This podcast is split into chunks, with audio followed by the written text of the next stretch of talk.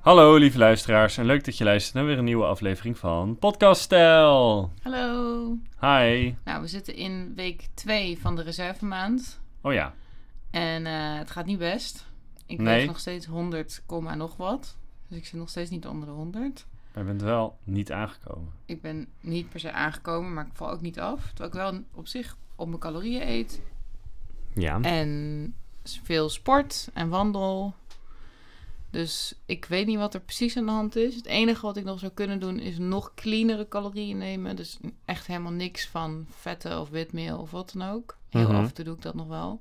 Maar het is ook niet dat ik hele pizza's zit te verschansen. Nee. Dus het is wel een beetje frustrerend. Snap ik. Ik ga gewoon door. Deze komende weken zullen heel zwaar worden. En intens.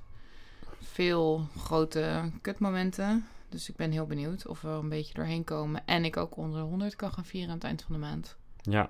Nou, dat dus hoop dat ik ook. wordt nog wat. We gaan goed op het eten letten. Gaan we dat? Ja. En sporten doe je al. Ja, Dat gaat ook goed. dat gaat goed.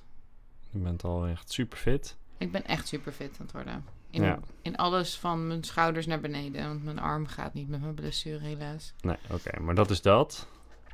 Maar de rest gaat, Gaat goed. super goed. Ja, Dus wat de, ook uit, ach, wat de uitkomst ook is, aan het eind van de maand ben je in ieder geval super onder de fit. 100. Ja, en onder de 100. Het moet onder de 100 worden. Ja, dat moet lukken. Het moet lukken. Het gaat lukken. Het lukt.